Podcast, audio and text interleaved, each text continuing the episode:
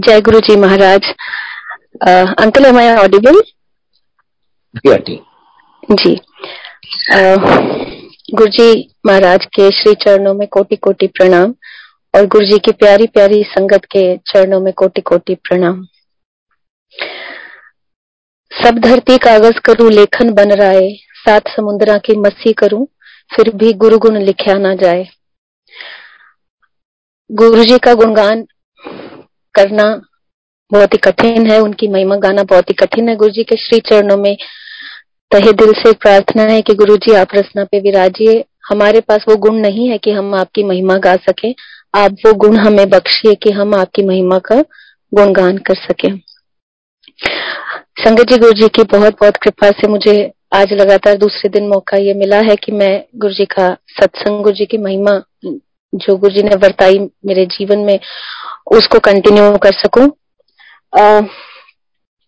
कल मैं ब्रीफली ही बोलूँगी, मुझे नहीं मालूम आज कितने लोग, कितनी संगत नहीं जुड़ी है, या कितनों ने कल का सत्संग सुना है तो आई डोंट नो कितना मतलब आप कल वाले सत्संग से कनेक्ट कर पाएँगे, या नहीं, मैं ब्रीफली बस इतना बताना चाहती हूँ कि मैं 2019 में गुरुजी महाराज से मेरी जर्नी स्टार्ट हुई 21 मार्च 2019 को। और गुरुजी महाराज की अपार कृपा से मुझे मेरे जीवन में सबसे बड़ी ब्लेसिंग जो गुरुजी ने बख्शी वो ये कि एक बहुत ही बड़ी प्रॉब्लम से मैं जूझ रही थी, जो कि मैं सात साल उस प्रॉब्लम से जूझी और गुरुजी महाराज ने अपनी शरण में लिया और मुझे सबसे पहले गुरुजी महाराज ने उस उस बहुत बड़ी प्रॉब्लम से निकाला, उनकी अपार अपार कृपा से। तो वो सत्संग हम कल शेयर कर चुके हैं। किस तरह से गुरुजी ने उस प्रॉब्लम से निकाला, किस तरह से गुरुजी ने अपनी शरण में लिया, और गुरुजी ने किस तरह से आगे जीवन में ब्लेस किया, मैं वो आपसे शेयर करना चाहती हूँ। वो कहते हैं कि गुरुजी आपको तब नहीं देते जब आपके जीवन में उम्मीदें ज़्यादा और ज़रूरत कम हो। गुरुजी आपको तब देते हैं जब आपके जीवन में उम्मीदें कम और ज़रूरत ज़्यादा हो। तो वही मेरे साथ कुछ ऐसा हुआ था कि आए, मैं अपने जीवन में सब तरह की उम्मीदें छोड़ी चुकी थी मतलब जीने की भी उम्मीद छोड़ चुकी थी। तो उस वक्त गुरुजी ने मेरा हाथ थामा और गुरुजी ने मुझे उस प्रॉब्लम से निकाला जिसकी शायद मुझे ज़रूरत बहुत ज़्यादा थी और उम्मीदें बहुत ही कम थी मुझे कि शायद मैं इस प्रॉब्लम से कभी निकल भी पाऊँगी अपने जीवन में। उसके बाद मैंने ये देखा कि गुरुजी अपने बच्चे पे अपने भक्त पे काम कैसे करते हैं। आपके सराउंडिंग्स में भी गुरुजी काम करते हैं, लेकिन सबसे ज़्यादा गुरुजी आपके ऊपर काम करते हैं, आपके अंतर मन को संवारते हैं, साफ़ करते हैं, आपके बर्तन को साफ़ करते हैं। वो मैंने साक्षात महसूस किया हर पल, हर दिन गुरु जी के साथ। गुरु जी ने मुझे ब्लेस किया सेपरेशन के साथ। I got separated from my husband बहुत बहुत शुक्राना गुरु जी महाराज का। जो सब पंडित कह चुके थे कि ये पॉसिबल ही नहीं है, आप इसमें से कभी निकल नहीं पाएँगी और ये आपके पिछले जन्मों के कर्म है और आपको मरते दम तक ये कर्म भुगतने पड़ेंगे और इसी तरह से भुगतने पड़ेंगे। तो उस उस मुसीबत से तो गुरुजी महाराज ने निकाल दिया और अब अब आई थिंक समय आ चुका था कि गुरुजी महाराज को मेरे ऊपर काम करना था, मेरा बर्तन साफ़ करना था, मेरा जो जन्मों के कर्मों की मैल चढ़ी हुई थी आत्मा पे वो वो मैल साफ़ करनी थी तो वो गुरुजी ने कैसे साफ़ करी? सबसे पहले गुरुजी महाराज ने मुझे एक व्हाट्सएप ग्रुप में ऐड करवा दिया, जिस व्हाट्सएप ग्रुप में डेली एक अमृत वेला गुरुजी एडिसन मंदिर यूएसए से प्लेलिस्ट शेयर होती थी एक सवा घंटे की।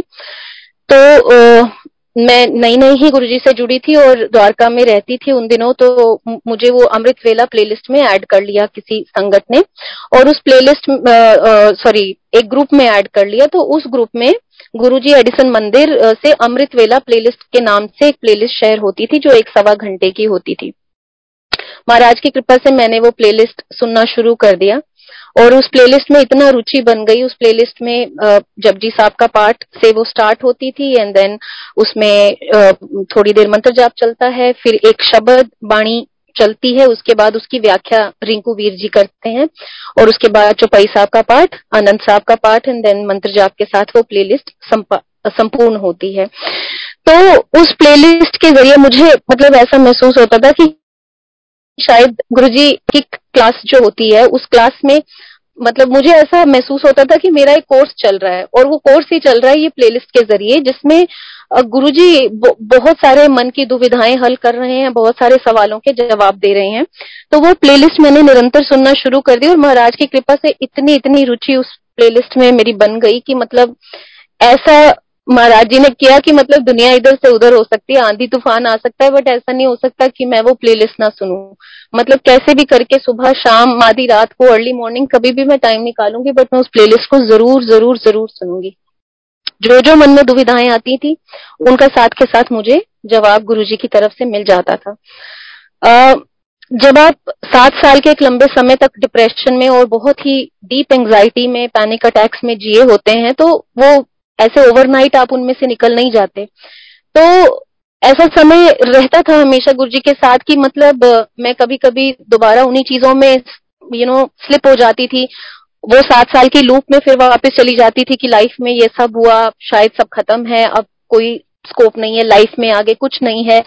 जब जब मैं उस नेगेटिविटी में जाती थी या जब ये मैं सोचने लग जाती थी कि मतलब मेरे साथ ऐसा क्यों हुआ?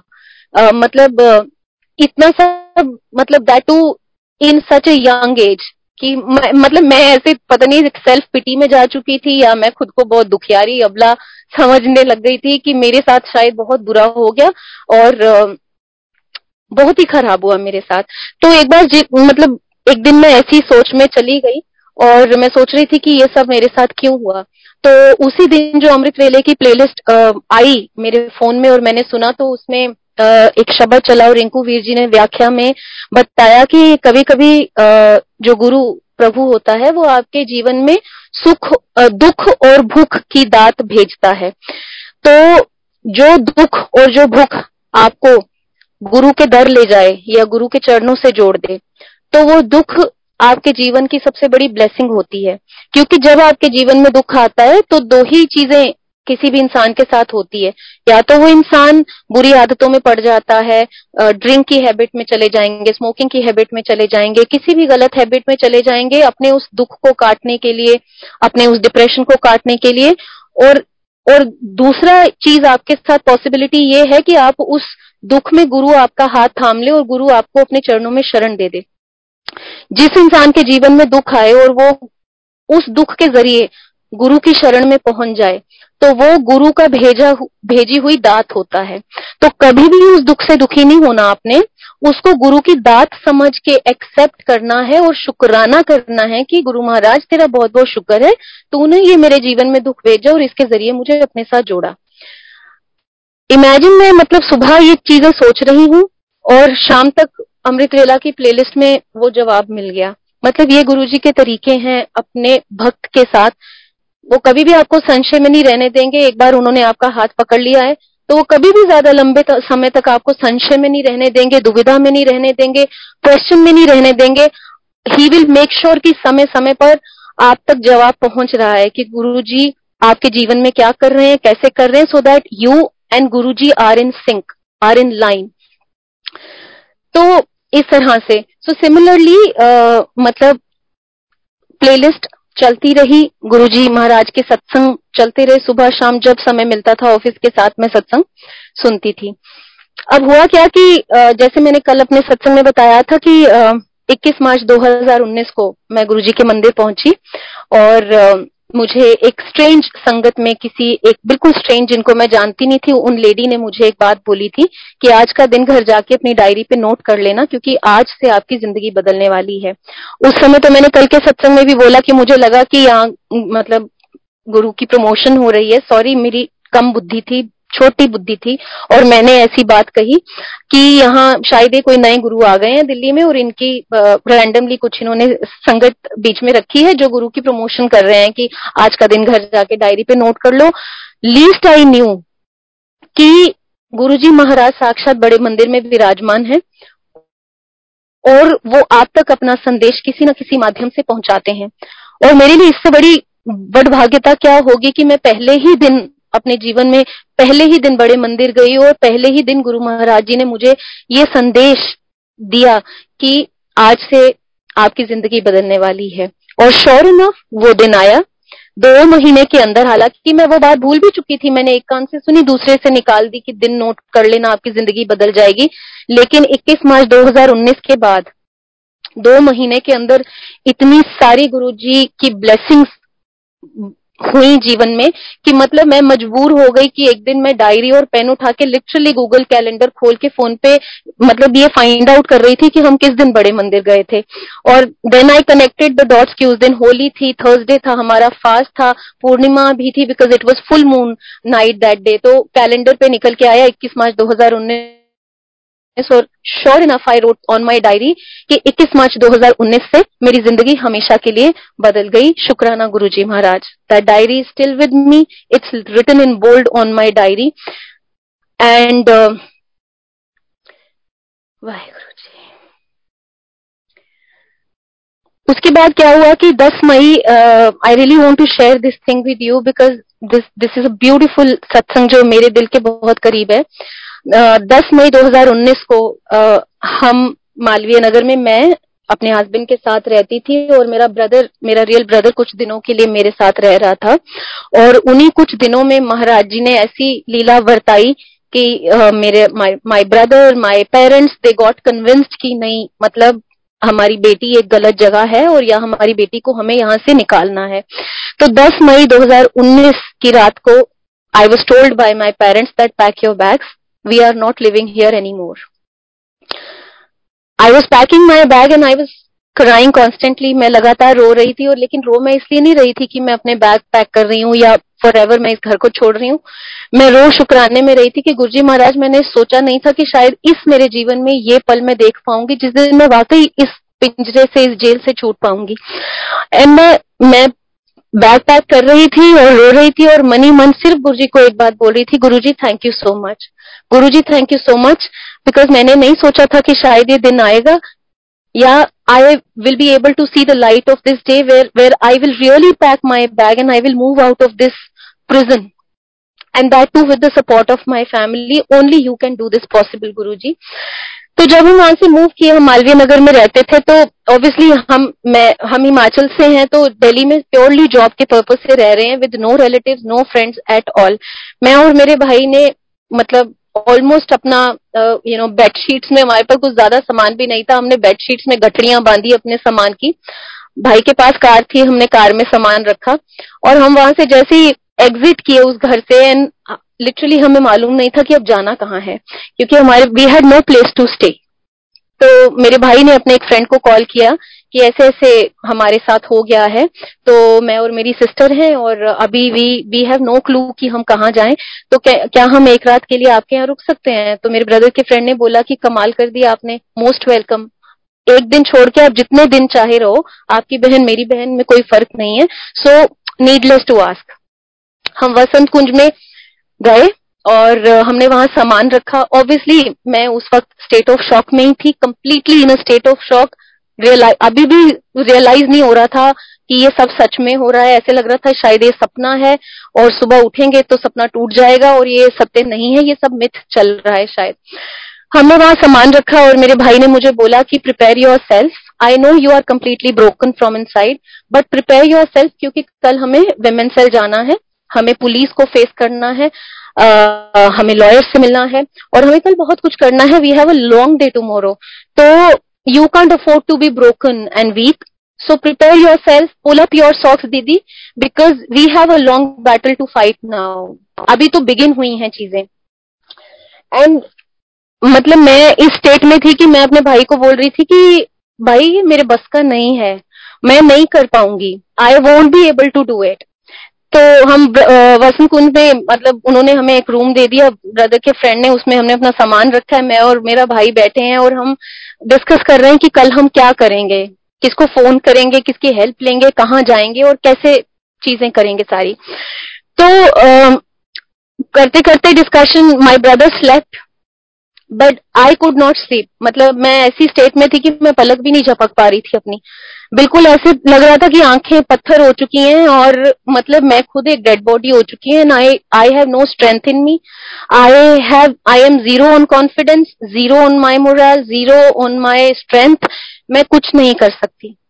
तो अब मैं बैठी हूँ and my brother was saying कि सो जाओ it's very late we have to get up tomorrow morning और मैं मनी मन ये सोच रही हूँ कि मैं नहीं कर सकती। I I have no strength to face police to go to women cell to talk to police to tell them my story and then to meet lawyers tell them my story and fight this case go to court no no no no no why I was thinking this least I knew that Guru ji is around गुरु जी साथ है और गुरु जी सब कर रहे हैं because मैं absolutely नहीं नई अभी जस्ट दो महीने हुए थे गुरु जी से जुड़े हुए।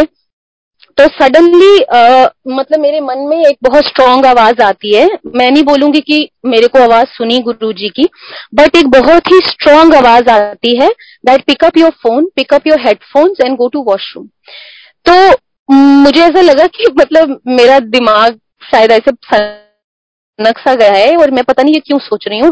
हालाँकि मुझे मुझे इतना समझ आ रहा था कि ये गुरुजी बोल रहे हैं बट मुझे ऐसा लग रहा था कि नहीं मैं इंसेन हो गई हूँ और मैं ऐसा सोच रही हूँ। तो मैंने सोचा कि नहीं नहीं, ये मेरे अपने मन के भ्रम है, वहम है, ऐसा कुछ नहीं है। Again that instruction comes from inside I said pick up your phone pick up your headphone go to the washroom it was I think twelve o'clock one o'clock in the midnight lights were close हम एक strange घर में थे। Brother मेरा सो चुका था। He was asking me कि आप भी सो जाओ we have a long day tomorrow और मुझे नींद आ नहीं रही थी। And then finally And it was a strong instruction from Guruji that pick up your phone, pick up your headphone, go to the washroom. I picked up my phone, my headphone और मैं washroom चली गई and then मैं money मन पूछ रही हूँ कि हाँ जी गुरुजी अब क्या करना है तो गुरुजी ने बोला कि हेडफोन लगाओ कान में डालो और दंगल सॉन्ग का टाइटल ट्रैक सुनो अब मतलब मैं लिटरली ये सोच रही हूँ कि ये गुरुजी नहीं है मतलब मैं इंसेन हो चुकी हूँ, मेरा दिमाग खराब हो चुका है। एक तो मैं कम्प्लीटली मुझे लग रहा है आई लॉस्ट माई माइंड और ऊपर से मुझे गुरुजी के अजीब अजीब ये भ्रम से आने लग गए जो मुझे लग रहा है कि मुझे गुरुजी बोल रहे हैं। तो मुझे लग रहा है कि ये तो बहुत ही वियर्ड है कि मतलब मैं रात के एक बजे वॉशरूम में हेडफोन और फ़ोन लेके आ गई हूँ और मेरा अंदर से आवाज़ आ रही है कि दंगल का टाइटल ट्रैक लगाओ और फुल वॉल्यूम पे सुनो। तो मैं खड़ी हूँ इमेजिन मैं वॉशरूम के अंदर खड़ी हूँ कुंडी लगा के और मुझ, मुझे समझ ही नहीं आ रहा है कि मैं क्या करूँ। अगेन अंदर से इंस्ट्रक्शन आती है that play Dangal title track full volume hear it sure enough with Guru ji instruction आप नहीं भी करना चाहोगे गुरु जी हैज़ इन नंबरेबल वेज उन्होंने उन्होंने जो काम आपसे करवाना है वो करवा ही लेना है। वो आपकी बुद्धि पलट देंगे आपका मनोवृत्ति पलट देंगे और वो अपना काम आपसे करवाएँगे। मैं दंगल का टाइटल ट्रैक लगाती हूँ। वो बच्ची गुरुजी की जो कह रही है कि गुरुजी, मैं दुनिया को फेस ही नहीं कर सकती। मतलब बेटर है कि आप मुझे कल की सुबह दिखाओ ही मत, लेकिन ये जंग मैं नहीं लड़ सकती गुरुजी, मेरे बस का नहीं है ये सब करना। उस बच्चे को गुरुजी, देखिए किस तरह से प्रिपेयर करते हैं उस बैटल के लिए। मैं दंगल का मैंने ये मूवी भी नहीं देखी है, ना मैंने वो दंगल का कहीं बजता हुआ सॉन्ग सुन लिया होगा, कभी उस गाने को सीरियसली नहीं सुना। दंगल का टाइटल ट्रैक मैं लगाती हूँ, मैं उसका फुल वॉल्यूम करती हूँ एज पर गुरु जी इंस्ट्रक्शन कान में हेडफोन लगाती हूँ और गाना शुरू हो जाता है। जैसे ही वो गाना शुरू होता है तो वो गाना मतलब मुझे ऐसा लगा कि मेरे अंदर उतर रहा है। और गाने की वर्डिंग्स ऐसे जैसे बिल्कुल मतलब लिखी गई हैं मेरे लिए और मेरी सिचुएशन पे और वो गुरु जी की इंस्ट्रक्शन है मेरे लिए. एंड द सॉन्ग गोज माँ के पेट से मरघट तक है तेरी कहानी, पग पग प्यारे दंगल दंगल. पहली टीचिंग गुरुजी ने मुझे दी कि, बेटा, ये दंगल अभी का नहीं है तुम्हारा. मतलब ये मेरी इंटरप्रिटेशन है जो गुरुजी ने मुझे सिखाई, मुझे नहीं मालूम कि गाने की एक्चुअल इंटरप्रिटेशन भी ये है या नहीं. तो गुरुजी ने मुझे पहला लेसन ये दिया कि बेटा ये मत सोचो कि this is the only battle that you have to fight जब आप माँ के पेट से जन्म लेते हो और मरघट यानी जब तक आप शमशान भूमि तक पहुँचते हो। ये जीवन एक जंग है। माँ के पेट से मरघट तक है। तेरी कहानी पग पग प्यारे दंगल दंगल। मतलब वो गाना चल रहा है और मुझे समझ आ रहा है। इट्स लाइक कि आपकी रूह में उतर रहा है। वो सॉन्ग और आपको कुछ चीज़ें ना परमानेंटली समझ आ रही हैं। आगे आपकी लाइन श्योर इनफ जो पंडितों ने कहा था कि आपके स्टार्स बहुत वीक हैं आपका सूर्य नीच में है केतु इधर है राहु इधर है आप आ, मतलब आपकी मैरिज पर्सपेक्टिव से आप बहुत अनलकी हो और आपका हस्बैंड हमेशा आप पे हावी रहेगा क्योंकि आपका हस्बैंड के चार्ट्स बहुत स्ट्रांग हैं उसका शनि बहुत स्ट्रांग है। ये मतलब दस तरह की चीज़ें मुझे पंडितों ने जो सो कॉल्ड इंडिया के बेस्ट एस्ट्रोलॉजर्स थे उन्होंने बता रखी थी कि वो हमेशा ही आप पे हावी रहेगा। आप ठीक होके भी कभी ठीक नहीं प्रूव हो पाओगे एंड आप उसके चंगुल से भी छूट नहीं पाओगे। अब अगली लाइन गुरु जी दंगल के सॉन्ग में मुझे क्या सुना रहे हैं और समझा रहे हैं? मतलब मुझे ये समझ आया कि ये तुम्हारा उच्च नीच का सूर्य तो चलता रहेगा, राहु केतु इधर उधर चलते रहेंगे। जब तुम्हारी ज़िंदगी के स्टार्स गर्दिश में चले जाते हैं ना, यानी ठीक है तुम अच्छी किस्मत लेके पैदा नहीं हुए हो या आपकी किस्मत स्टार्स के हिसाब से बहुत बदकिस्मती आपकी चल रही है तो फिर हम क्या करते हैं? यानी गुरु जी क्या करते हैं? आपके लिए गुरु जी दंगल करते हैं। नेक्स्ट चीज़ गुरु जी मुझे सिखाते हैं कि अगला दिन आपको कैसे प्रिपेयर करना है अपने आप को। एंड श्योर इनफ मतलब एग्जैक्टली exactly मेरी वही सिचुएशन थी कि मेरी जो धड़कने थी दिल की, वो कहीं छाती में दब चुकी थी कि गुरु जी मैं नहीं कर सकती।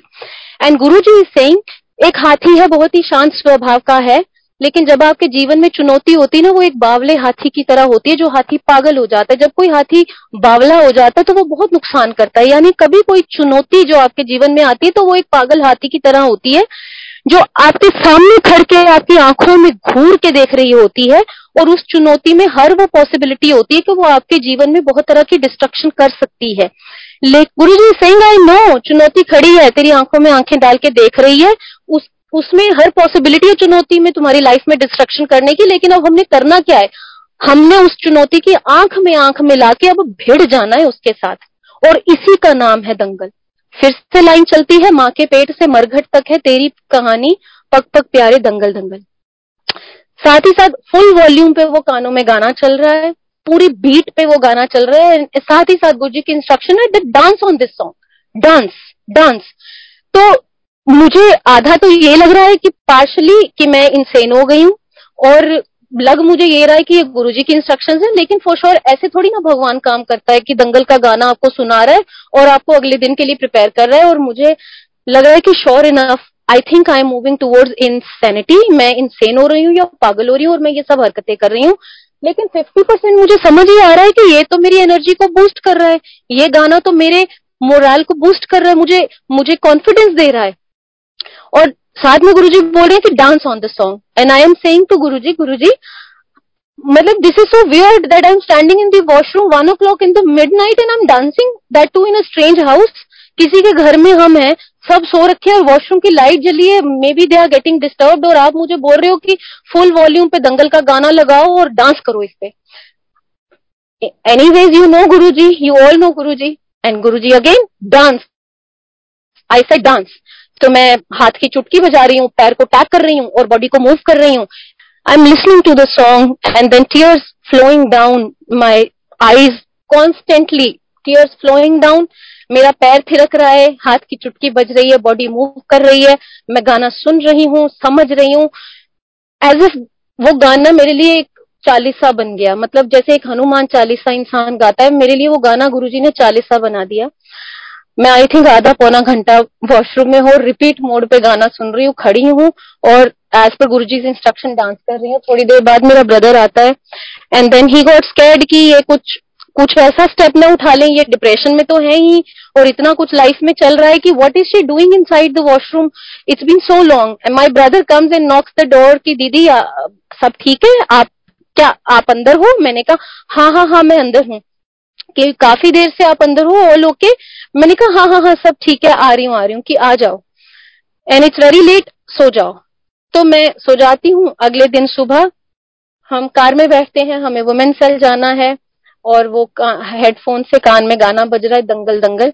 वो जो कुछ एक दिन का प्रोसीजर था, जिसमें हमें परहैप्स अपनी कंप्लेन फ़ाइल करनी थी इन्वेस्टिगेशन ऑफिसर हमें असाइन होना था, हमें लॉयर से मिलना था वो सारा जो प्रोसीजर ऐसी सिचुएशंस में होता है वो सारा प्रोसीजर गुरुजी ने मुझे आ, मेरे पास गुरुजी का स्वरूप तो कोई था नहीं मेरे पास मटेरियल फॉर्म में सिर्फ़ एक शिव पुराण थी जो गुरु जी की कृपा से मैंने ली थी या मैं पढ़ रही थी। वो शिव पुराण में अपने बैग में रखती थी हमेशा अपने पास और उस शिव पुराण को लेके और वो कानों में दंगल गाना गुरु जी मुझे सुनाते थे। कॉन्स्टेंटली मेरे कान में हेडफोन में वो दंगल गाना चलता रहा। पाँच छह दिन और उसी गाने के साथ गुरुजी ने वो मेरा सारा प्रोसीजर कंप्लीट करवाया। कि, और हालाँकि उस दौरान I had gone really weak बहुत ही तबीयत भी बहुत खराब रह रही थी, बहुत ही मैं वीक हो गई थी। एंड देन मैंने ऑफ़िस से एक महीने की छुट्टी ली और मैं और मेरा ब्रदर हिमाचल चले गए। उस एक महीने के दौरान मैं हॉस्पिटलाइज भी हुई क्योंकि मैं बहुत ज़्यादा, बहुत ही बैड स्टेट ऑफ़ माइंड में थी। मतलब डिप्रेशन एंजाइटी तबीयत खराब और बहुत कुछ चल रहा था।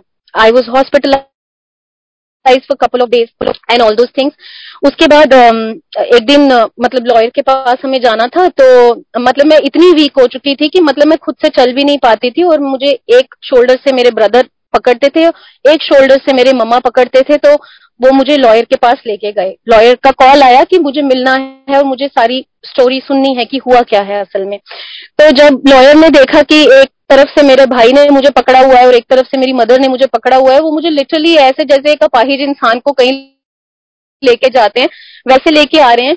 तो लॉयर हैरान हो गया और लॉयर ने मेरे मम्मी और मेरे भाई से एक बात पूछी कि आई यू श्योर आप ये केस फ़ाइल करना चाहते हो? तो दे आज की, क्यों आप ये सवाल क्यों पूछ रहे हो?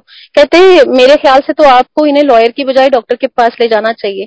जो लड़की खुद चल नहीं पा रही है, वो लड़की बयान कर देगी जाके कोर्ट में। ये तो बोल ही नहीं पा रही है।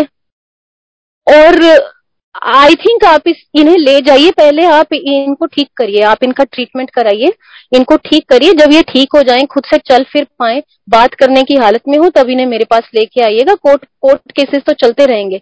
जान है तो जहान है, ये बचेंगी तो केस लड़ेंगी ना अपना तो इस तरह से उन्होंने कहा एंड देन हम घर आ गए, अब मैं एक महीने की छुट्टी पे थी। साथ ही साथ, गुरुजी अपना काम कर रहे थे। धीरे धीरे गुरुजी ने मुझे हील किया। वो प्लेलिस्ट चलती रही, सवालों के जवाब मिलते रहे और एक दिन क्या हुआ कि मेरे सिस्टर घर आए। This is a very beautiful thing मेरे sister I have an elder sister मेरे सिस्टर घर आए और शी इज़ मैरिड तो वो घर आई तो तो मैं सबको घर में गुरुजी के बारे में बता रही थी कि ये गुरुजी हैं और ये साक्षात महादेव हैं। गुरुजी इस ब्रह्मांड की सबसे बड़ी शक्ति है। गुरु जी इस पूरे कायनात के मालिक हैं। आप इनको मानिए। मतलब ही इज़ अमेजिंग गुरु जी की दुनिया अमेजिंग है। तो मैं अपनी मम्मी को, दीदी को सबको ये बात बताती थी। तो मेरे मम्मी के ऑलरेडी गुरु हैं। मेरे सिस्टर ऑलरेडी मतलब कृष्ण जी की बहुत बड़ी भक्त है थी मैं कह सकती हूँ, आप तो गुरु जी की बहुत स्ट्रांग बिलीवर हैं बट उस समय वो कृष्ण जी को बहुत मानती थी, अभी भी मानती हैं तो मतलब वो थोड़ा सा मुझसे, उनका डिस्कनेक्ट रहा कि मतलब ऐसा नहीं होता कि कोई गुरु ह्यूमन फॉर्म में है और वो खुद साक्षात महादेव है, गुरु गुरु ही होता है और प्रभु प्रभु ही होता है। तो मैं उनको समझाती थी कि नहीं, ऐसा नहीं है, ये वाकई में साक्षात महादेव हैं, और ये ये धरती पे आए हैं, ये तो गुरु तो इन्होंने ऐसे ही मतलब बड़प्पन था इनका या इन्होंने गुरु एक ओहदा अपने आप को दे दिया। मैं दीदी को बोलती मम्मी को बोलती कि मम्मी नहीं ये गुरु जी नहीं है ये महादेव है ये साक्षात निरंकार है। सो so, खैर गुरु जी जिस गुरु जी ही वो सोजी देते हैं और गुरु जी ही वो विश्वास जगाते हैं तो हम कभी किसी को कन्विंस नहीं कर सकते कि आ, कि गुरु जी महादेव हैं। सो so, हुआ क्या कि मेरे सिस्टर घर आए हुए थे और आ, आ, मेरे पास जो शिव पुराण थी वो ऐसी मतलब मैं तो एक टेक्स्ट बुक समझ के उसको और गुरु जी की ब्लेसिंग समझ के अपने साथ रखती थी। तो मुझे किसी ने बोला कि तुमने अपनी शिव पुराण को कवर भी नहीं किया हुआ ऐसी रखी हुई है ये तो धार्मिक ग्रंथ की बेदवी हो गई। तो उन्होंने बोला कि अपनी शिव पुराण को कवर करके रखो। तो मुझे ऐसे किसी ने सजेस्ट किया। तो मैंने कहा जी ठीक है। अब जब मेरे सिस्टर घर आए हुए थे तो आ, उन्होंने अपना एक सूट निकाला।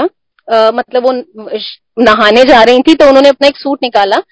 तो that was a very beautiful suit और उस सूट का जो दुपट्टा उनका था ना, वो दुपट्टा देख के आई डोंट नो मुझे क्या हुआ बट मैंने वो दुपट्टा उठाया और मैंने दीदी को बोला कि दीदी, आपका दुपट्टा बहुत ही खूबसूरत है। आपको पता है गुरुजी ऐसे दुपट्टे लेते हैं, जैसे गुरुजी के मैंने जितने भी फेसबुक पे या देखे हैं स्वरूप तो गुरुजी ऐसा दुपट्टा हमेशा अपने चोले के साथ गले में स्टोल कैरी करते हैं। तो दीदी ने कोई खास इंटरेस्ट नहीं दिखाया बिकॉज़ वो ज़्यादा कन्विंस्ड नहीं थी गुरुजी से और उसको दीदी को भी मम्मी को भी यही लग रहा था कि ये कुछ ज़्यादा ही मतलब ज़्यादा ही कुछ ऐसी पागलों जैसी बातें कर रही है। आ, मतलब पता नहीं ये गुरु कैसे हैं या तो कोई हिप्नोटाइजर है जिसने हमारी बेटी को हिप्नोटाइज कर लिया है कि दिन रात बस एक ही बात गुरुजी गुरुजी गुरुजी गुरुजी और गुरुजी बस उसके अलावा कोई बात ही नहीं। तो मैंने अपनी सिस्टर को बोला, मैंने कहा, दीदी जी, ये दुपट्टा तो बहुत ही खूबसूरत है। मैंने कहा, दीदी, बिल्कुल ऐसे दुपट्टे और ऐसे स्टॉल्स गुरुजी अपने गले में लेते हैं। तो मैंने अपनी दीदी को रिक्वेस्ट किया कि आप ये प्लीज़ दुपट्टा मुझे दे दोगे? तो मैंने कहा, ये मुझे ऐसा लग रहा है कि ये गुरुजी का दुपट्टा है।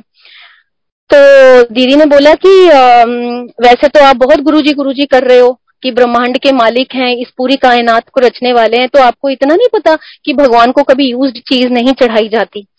तो मैं से चुप हो गई। मैंने कहा अच्छा। मैंने कहा, दीदी, लेकिन ये दुपट्टा तो इतना खूबसूरत लग रहा है। मेरा मन कह रहा है कि ये दुपट्टा गुरुजी का ही है। शी साइड नहीं यूज्ड दुपट्टा है और यूज्ड चीज़ गुरुजी को मतलब कि परमात्मा को कभी अर्पण नहीं की जाती। तो मेरे दिमाग में पता नहीं क्या आया। मैंने बोला, दीदी, धुला तो होगा ना।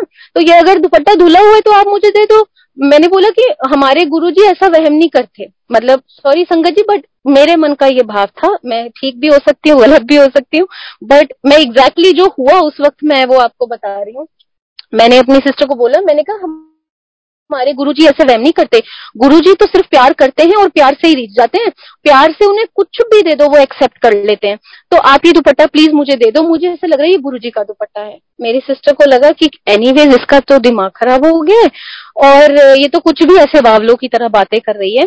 तो मेरी सिस्टर ने बोला कि नहीं, तुम्हें चाहिए होगा तो मैं नया दुपट्टा दे दूँगी। My sister went to take shower और वो सूट उनका बाहर रखा हुआ था जो उन्हें नहाने के बाद पहनना था। मैंने वो नहाने गई और मैंने दुपट्टा उठा लिया पीछे से और मैंने वो शिव पुराण को लपेट के दुपट्टा अपने पूजा रूम में रख दिया। मुझे लगा कि अब ये दे नहीं रही, मैंने तो ज़बरदस्ती ले लेना है, क्योंकि ये है ही गुरुजी का दुपट्टा। बिल्कुल गुरुजी ऐसे दुपट्टे अपने गले में स्टॉल की तरह लेते हैं। मैंने वो दुपट्टा शिव पुराण को लपेट के वहाँ रख दिया। आ, वो जैसे ही नहा के आई उन्होंने देखा सूट तो रखा है दुपट्टा है ही नहीं। और उन्होंने देखा कि इसने शिव पुराण को लपेट दिया मेरा दुपट्टा। और वो बहुत गुस्सा हो गई उस बात पे कि मतलब तुम्हें एक बार समझ नहीं आता कि यूज़ चीज़ भगवान को नहीं चढ़ाते और इसने फिर भी वो मेरे साथ बहसी नहीं उनको थोड़ा सा गुस्सा आया। और मैं और मेरी मम्मा मार्केट चले गए शॉपिंग के लिए। हमें घर के लिए कुछ सामान लेके आना था। हम निकले थे, हमारा दो ढाई घंटे का काम था। मेरी सिस्टर घर में अकेली थी और मैं और मेरे मदर मतलब ये हिमाचल में थे हम, जब मेरा अपना घर है, जो मम्मी पापा का, वहाँ की बात बता रही हूँ। मैं और मेरी मम्मी मार्केट जाते हैं, सामान लेने और पंद्रह बीस मिनट में ही हमें फ़ोन आ जाता है कि आप कहाँ पे हो? दीदी का फ़ोन आता है कि आप कहाँ पे हो? तो हमने बोला, हम मार्केट में हैं कि आप जल्दी घर आओ। और वो ऐसे बड़ी घबराई हुई सी आवाज़ में बात कर रही थी कि जल्दी घर आओ। तो हम मेरी और मम्मी को लगा कि ऐसा भी क्या हो गया? हम अभी तो निकले थे, अभी तुम्हारा दो ढाई घंटे का काम है और एकदम से पंद्रह मिनट में ही फ़ोन आ गया कि जल्दी घर आओ। तो हमने बोला कि हाँ आते हैं, हम थोड़ा काम कर ले। नेक्स्ट फिफ्टीन मिनट्स में दोबारा सिस्टर का फ़ोन आता है कि आपको समझ नहीं आता कि आप जल्दी घर आओ, कि कोई कोई घर में अकेला है और रात का टाइम हो रहा है और आप लोग आ नहीं रहे हो। तो मैंने दीदी को बोला कि दीदी आपको पता तो था हमारा दो ढाई घंटे का काम है। आप सडनली ऐसा क्या हो गया कि आप पंद्रह पंद्रह मिनट में हमें फ़ोन कर रहे हो कि जल्दी घर आओ, जल्दी घर आओ, जल्दी घर आओ, कि नहीं, जो भी है आप बीच में काम छोड़ दो और आप घर जल्दी आओ। एनीवेज हमने आधा काम अपना बीच में छोड़ा और हम घर की तरफ़ आने लगे। जैसे हम मतलब हम घर एंटर करें, मैं और मम्मी भी थोड़ा परेशान हो गए थे कि ऐसा क्या हो गया जो हमें बार बार फ़ोन आ रहे हैं कि आप घर जल्दी आ जाओ, घर जल्दी आ जाओ।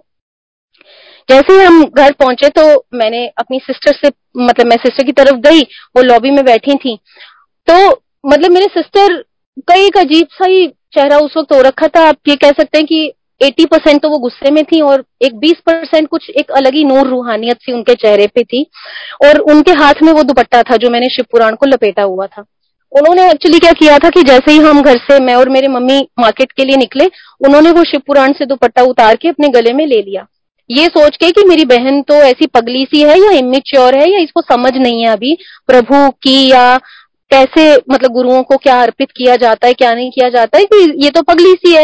इसने यूज़ दुपट्टा मेरे उठा के शिव पुराण को लपेट दिया कि मतलब दीदी ने शिव पुराण से वो दुपट्टा जब हम मार्केट गए, निकाला और अपने गले में डाल लिया और दीदी किचन में काम करने चले गए।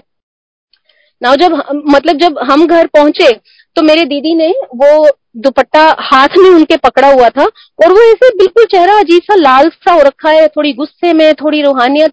तो मैं आई और मैंने पूछा कि क्या हो गया आपको? कि आप तो फ़ोन पे फ़ोन किए जा रहे हो ऐसे पागलों की तरह, आपको नहीं पता कि हमारा दो ढाई घंटे का काम था, घर आओ घर आओ, ऐसा भी क्या हो गया? तो मेरे सिस्टर ने जो उन्होंने हाथ में वो दुपट्टा पकड़ा हुआ था, पहले तो मैंने वो दुपट्टा देखा कि अरे, इन्होंने शिवपुराण से दुपट्टा हटा दिया। तो उन्होंने ऐसे दुपट्टा मेरी तरफ़ फेंक के मारा। हम घर में पंजाबी बोलते हैं बिकॉज़ हिमाचल में हम पंजाब के बॉर्डर पे रहते हैं तो घर में हमारे पंजाबी ही चलती है। तो उन्होंने मुझे बोला कि सबसे पहले तो फाड़ तेरा दुपट्टा। और ऐसे बिल्कुल मेरे मुँह पे उन्होंने फेंक के मारा वो दुपट्टा। कहते, सबसे पहले तो फड़े तेरा दुपट्टा। मतलब मैंने दुपट्टा पकड़ा और मैं हैरान हो गई कि हुआ क्या? मैंने बोला, दीदी, आपने शिव मतलब तुसी शिवपुराण तो लाता है दुपट्टा? तो शी की होर लाना ही सीगा। ਯੂਜ਼ਡ ਚੀਜ਼ਾਂ ਤੁਸੀਂ ਤੁਹਾਨੂੰ ਇੰਨੀ ਸਮਝ ਨਹੀਂ ਹੈ ਕਿ ਰੱਬ ਨੂੰ ਤੁਸੀਂ ਯੂਜ਼ਡ ਚੀਜ਼ ਚੜਾਉਂਦੇ ਪਏ मैं ਇੰਨੀ बारे दुपट्टा यूज किया होया ये वो तेरा तो दिमाग खराब है तो ये फड़ अपना दुपट्टा तो पर मैंने कहा हुआ क्या कहती आ, तुम लोग गए मैंने शिवपुराण से दुपट्टा हटाया मैंने अपने गले में ले लिया मैं किचन में काम करने गई कहती मैं किचन में जा रही हूँ तेरे गुरुजी किचन में मेरे पीछे मैं बेडरूम में जा रही हूँ तेरे गुरुजी बेडरूम में मेरे पीछे मैं ड्राइंग रूम में जा रही हूँ ये ड्राइंग रूम में मेरे पीछे तेरे गुरुजी तो मेरे सर पे बैठ गए और इनकी नज़र बस एक ही चीज़ पे मेरे गले में दुपट्टा जो कहती, गले का दुपट्टा तुम मेरे गले का फंदा बन गया जैसे मुझे तो लग रहा मैंने गले में सांप डाल लिया संगत जी प्लीज़ बिलीव मी बींग गुरु संगत आई विल नेवर लाई और or make out. You have to believe because this is Guruji's satsang. Each word is true. Exactly word to word मेरे सिस्टर ने ये बातें मुझे बोली कि कि मैं इतनी घबरा गई कि मैं किचन में, मैं खाना बनाने गई, यानी बर्तन धुलने गई, मैंने बर्तन छोड़ दिए, क्योंकि मैं इतना डर गई कि मुझे ऐसे लगे कि मैंने गले में दुपट्टा नहीं लिया हुआ है, गले, मेरे गले में सांप है जो मतलब मेरा गला ही कस देगा। फिर मेरे को लगा कि मुझे किचन में घबराहट हो रही है, मैं बेडरूम में गई, वहाँ भी मुझे घबराहट हो रही है, और मुझे ऐसा लग रहा है कि तेरे गुरुजी मेरे पीछे पीछे आ रहे हैं, मेरे पीछे पीछे आ रहे हैं, और सिर्फ़ दुपट्टे पे उनकी नज़र है। और दीदी की ये, दीदी के ये लफ्ज थे कि तेरे तेरे गुरुजी ने मैनू बहुत डराया। तेरे गुरुजी तो मेरे सिर पर बैठ गए। दुपट्टा ना होया, खुदा दी लत हो गई चक अपना दुपट्टा। तू जो करना इदा कर, तू शिवपुरा लुपेटना तू शिवपुरा लुपेट। तू इन जो करना तू इस दुपट्टे का कर, मेरा खेड़ा छो तू और तेरे गुरु जी मेरा खेड़ा छो जैसे दीदी ने ये बातें बोली मतलब मैं इतना खुश हो गई। आँखें नम हो गई। और मतलब मैं आपको बता नहीं सकती कि मैंने क्या फील किया। मतलब मैं, मैंने पहले तो उस दुपट्टे को चूमा, अपने सीने से कस के लगाया। मैंने कहा, गुरु जी मतलब सच में आपको ये दुपट्टा पसंद आया था कि मतलब मैं मैं इंसैनिटी में नहीं ये बातें कर रही थी? जैसे मेरे सिस्टर या मेरे मम्मी बोल रहे हैं कि ये पागल हो गई है, या ये गुरु शायद कोई हिप्नोटाइजर है जिन्होंने हमारी बेटी को हिप्नोटाइज कर लिया है, ये अजीब अजीब सी हरकतें कर रही है। तो पहला तो गुरु जी ने मुझे विश्वास दिलाया कि no this is not insanity आप पागल नहीं हो रहे हो। ये गुरु का प्रेम है जो आप पे बरस रहा है। गुरु आपको अपनी मौजूदगी का एहसास दिला रहा है। और जो भी आप कर रहे हो वो गुरु की रजा है। गुरु एक बार आपका हाथ पकड़ लेता है आपको जो मन में भाव आ रहे हैं वो आपके गुरु के हुक्म में आ रहे हैं गुरु की रजा में आ रहे हैं। क्योंकि मैं अभी भी फिफ्टी फिफ्टी परसेंट ऐसे डावाडोल रहती थी कि क्या मैं पा, पागल तो नहीं मतलब ऐसे बिहेव कर रही, क्या वाकई गुरु जी मुझसे करवा रहे हैं?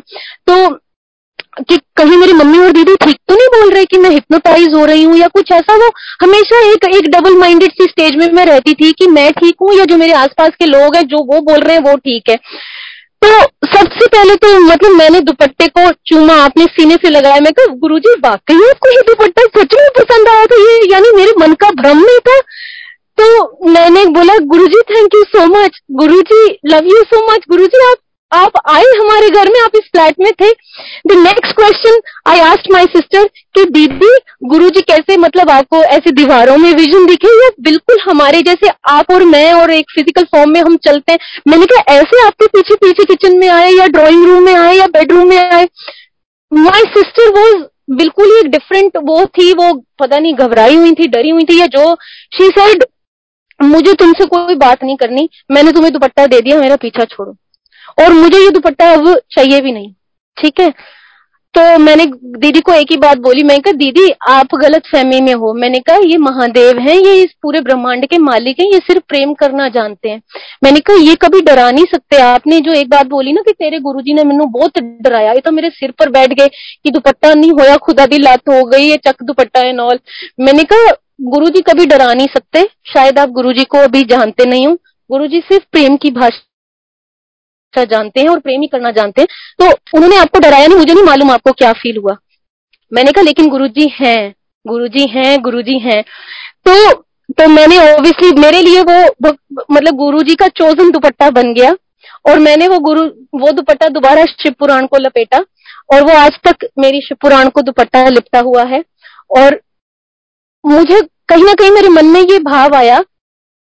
पता नहीं मेरे मन का भाव है सही भी हो सकता है गलत भी हो सकता है कि जब जब जब प्रभु प्र, मतलब आप पे रीझता है या जब प्रभु आपसे प्रेम करता है तो प्रभु सिर्फ़ आपसे प्रेम ही चाहता है इन रिटर्न तो जब प्रभु आप पे रीझता है तो वो विधि विधानों से भी ऊपर उठ जाता है। वो आई थिंक प्रभु गुरु जी ये भी नहीं देखते कि ये यूज़ है अनयूज है। गुरु जी शायद उसमें सिर्फ़ आपका प्रेम देखते हैं। और वो प्रेम से उस यूज़ चीज़ को भी एक्सेप्ट कर लेते हैं, जो शायद आपने खुद ही पहन रखी है। मतलब ऐसा मेरे मन में भाव आया।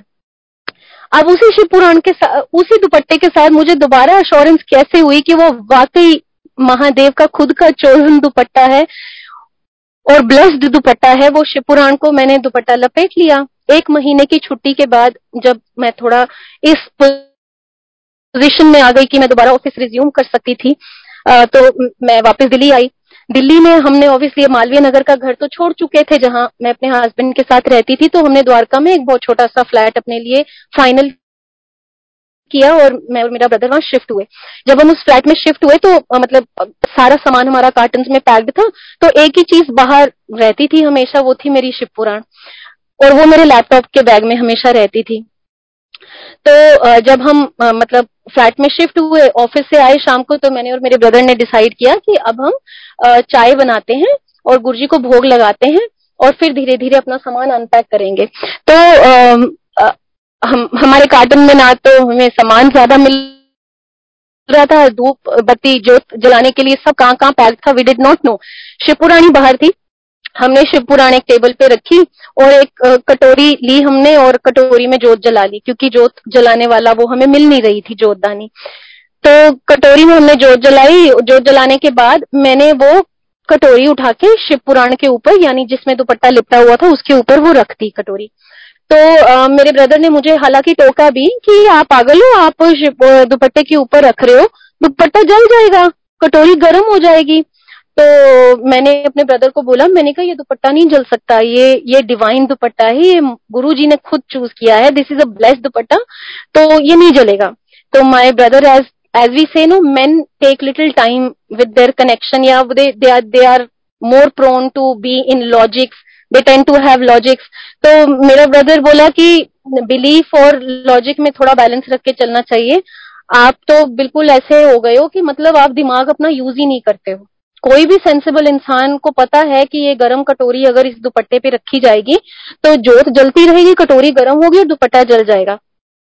लेकिन जैसा कि हम गुरु जी को जानते हैं गुरु जी को जब आपसे जो काम कराना है गुरु जी आपकी मनोवृत्ति बदल के वो काम आपसे करवाएँगे ही करवाएँगे। अब मेरा वो दुपट्टा दिल के इतना करीब है, इतना अज़ीज़ है, और मतलब मैं गुरु जी से इतना प्रेम करती हूँ। जैसा मुझे लगता है मैं गुरु जी से बहुत प्रेम करती हूँ तो मैं कभी भी उस दुपट्टे को नुकसान नहीं पहुंचाना चाहूँगी। लेकिन फिर भी गुरु जी ने ऐसी मेरी आँखों पे पट्टी बांधी कि मैंने अपने ब्रदर से बिल्कुल झगड़ के भी बोला कि नहीं, इसी दुपट्टे पे हमने ये जोत जलानी है और कटोरी यहीं रखनी है। हमने वो जोत मतलब कटोरी रखी दुपट्टे के ऊपर, जो जिसमें शिवपुराण लिपटा हुआ था और हम किचन में गए, मैं और मेरा ब्रदर चाय बनाने के लिए। अब हुआ क्या कि हमें लैंडलॉर्ड ने गैस सिलेंडर और रेगुलेटर और चूल्हा दिया हुआ था। मतलब as part of the contract वो सामान हम, हमें उसने दिया हुआ था। तो हम जब गैस को जलाने की कोशिश कर रहे हैं तो गैस जल नहीं रही है। और जैसे ही हम रेगुलेटर को ऑन कर रहे हैं, उसमें इतनी स्ट्रांग गैस लीक हो रही है, इतनी तेज आवाज़ में लीक हो रही है कि मतलब आप अपने कान बंद कर लो। मतलब इतनी तेज गैस लीक हो रही है। तो हम फिगर आउट ही नहीं कर पा रहे हैं कि ये क्या प्रॉब्लम है, ये क्यों नहीं चल रहा? और मेरा ब्रदर उसको पूरा फिक्स करने में लगा है कि कहाँ प्रॉब्लम है, क्या प्रॉब्लम है रेगुलेटर ऑन कर रहा है ऑन कर रहा है तो इतनी तेज गैस लीक हो रही है कि मतलब आपके कान भी उस आवाज़ को झेल नहीं सकते। और मैं ऊपर उसको गैस को जलाने की कोशिश कर रही हूँ। वाइल मैं और मेरा ब्रदर वो एफर्ट्स लगा ही रहे थे कि समहाउ ये रेगुलेटर सिलेंडर फिक्स हो जाए हमारी और समहाउ गैस ऑन हो जाए, पर गैस तो ऑन हुई नहीं। लेकिन सडनली हमें फ्लैट में से कुछ जलने की स्मेल आना शुरू हो गई। जैसे ही मैंने और मेरे ब्रदर ने स्मेल किया तो मेरा ब्रदर बोला कुछ जलने की स्मेल आ रही है। मैंने कहा हाँ जलने की स्मेल तो आ रही है। हम बाहर गए जहाँ हमने जोत जलाई थी and as my brother had told me वो दुपट्टा जल रहा था। और मैंने वो फटाफट से कपड़ा लेके गरम कटोरी हटाई और uh, दुपट्टा जल रहा था। और मेरे ब्रदर ने बोला कि देखो और बोलो महादेव का divine dupatta bless dupatta logic दिमाग लगा के चलना चाहिए। ठीक है, आप भगवान पे विश्वास करते हो, आप गुरु पे विश्वास करते हो but that does not mean कि आप अपना दिमाग ही यूज़ मत करो। आप जल गया ना dupatta? And I started crying मैं रोने लग गई कि गुरुजी, मैं मतलब मैंने जानबूझ के आपका दुपट्टा जला दिया। तो मुझे ऐसा लगा, तब तक मुझे नहीं मालूम था कि कभी भी गुरु जी की दुनिया में कुछ अमंगल नहीं होता। गुरु जी कभी आपसे नाराज़ नहीं होते। गुरु जी जो भी करते हैं, वो किसी रीजन से होता है। और स्पेशली अगर गुरु जी के कभी भी स्वरूप कभी डैमेज हो, स्वरूप टूटे लॉकेट खो जाए, या किसी भी तरह की जो गुरु जी की आपको दी हुई ब्लेसिंग है, उसको किसी भी तरह का कोई नुकसान पहुँचे तो वो वो एक ब्लेसिंग होती है वो घटना आपके जीवन की, क्योंकि उसके ज़रिए गुरु जी आपका कोई कष्ट अपने ऊपर लेते हैं। ये ऐसा मैंने कोई सत्संग सुन नहीं रखा था। मेरे लिए तो सब वो नई चीज़ें थी। तो मैं रोने लग गई कि मुझसे कोई गलती हो गई है और गुरुजी मुझसे नाराज़ हो गए हैं, जिसकी वजह से ये दुपट्टा जल गया और ये दुपट्टा जलना कोई अमंगल का संकेत है, शायद। तो और मैं पूरी रात सो नहीं पाई, चाय तो बनी नहीं, हमने भी कुछ नहीं खाया because it was too late हम वैसे ही सो गए और मैं तो बहुत कष्ट में कि गुरुजी आपका दुपट्टा जल गया। गुरुजी आपका दुपट्टा जल गया, यानी मैंने कोई गलती करी है और आप मुझसे नाराज़ हैं जिस वजह से मेरे से देखो, मैंने जान बूझ के आपका दुपट्टा जला दिया। मेरे ब्रदर के कहने के बावजूद भी की कटोरिया मत रखो, मैंने आपका दुपट्टा जला दिया। अगले दिन ऑफ़िस गए, पूरा दिन मेरे दिमाग में यही कष्ट चलता रहा कि मुझसे कोई गलती होगी, गुरुजी मुझसे नाराज़ हो गए। शाम को जब मैं मेरा भाई घर आते हैं तो वो गैस हमसे फिक्स तो हो नहीं पाई। फाइनली हमने वो सब उठाया तामझाम और हम दुकान वाले के पास लेके गए और हमने उसको बोला कि भैया ये चल नहीं रही, हमने बहुत कोशिश करी, इसमें से बहुत तेज गैस लीक हो रही है और ये ऑन नहीं हो रही। उस भाई ने जैसे ही वो देखा रेगुलेटर की तरफ़ तो उन्होंने हमने बोला कि आप इसको घर में जलाने की कोशिश कर रहे थे। तो हमने बोला हाँ जी ये आपको किसने दिया है? हमने बोला जी हमारे लैंडलॉर्ड ने दिया है। तो कहते आ, आप दोनों मतलब एग्जैक्ट उनके ये वर्ड थे। आप दोनों पढ़े लिखे हो या अनपढ़ हो? तो मैं और मेरा भाई एक दूसरे को देख रहे हैं कि मतलब ये तो बहुत ही ह्यूमिलेटिंग ऐसे इंसल्टिंग वे में हमें बोल रहा है कि पढ़े लिखे हो या अनपढ़ हो।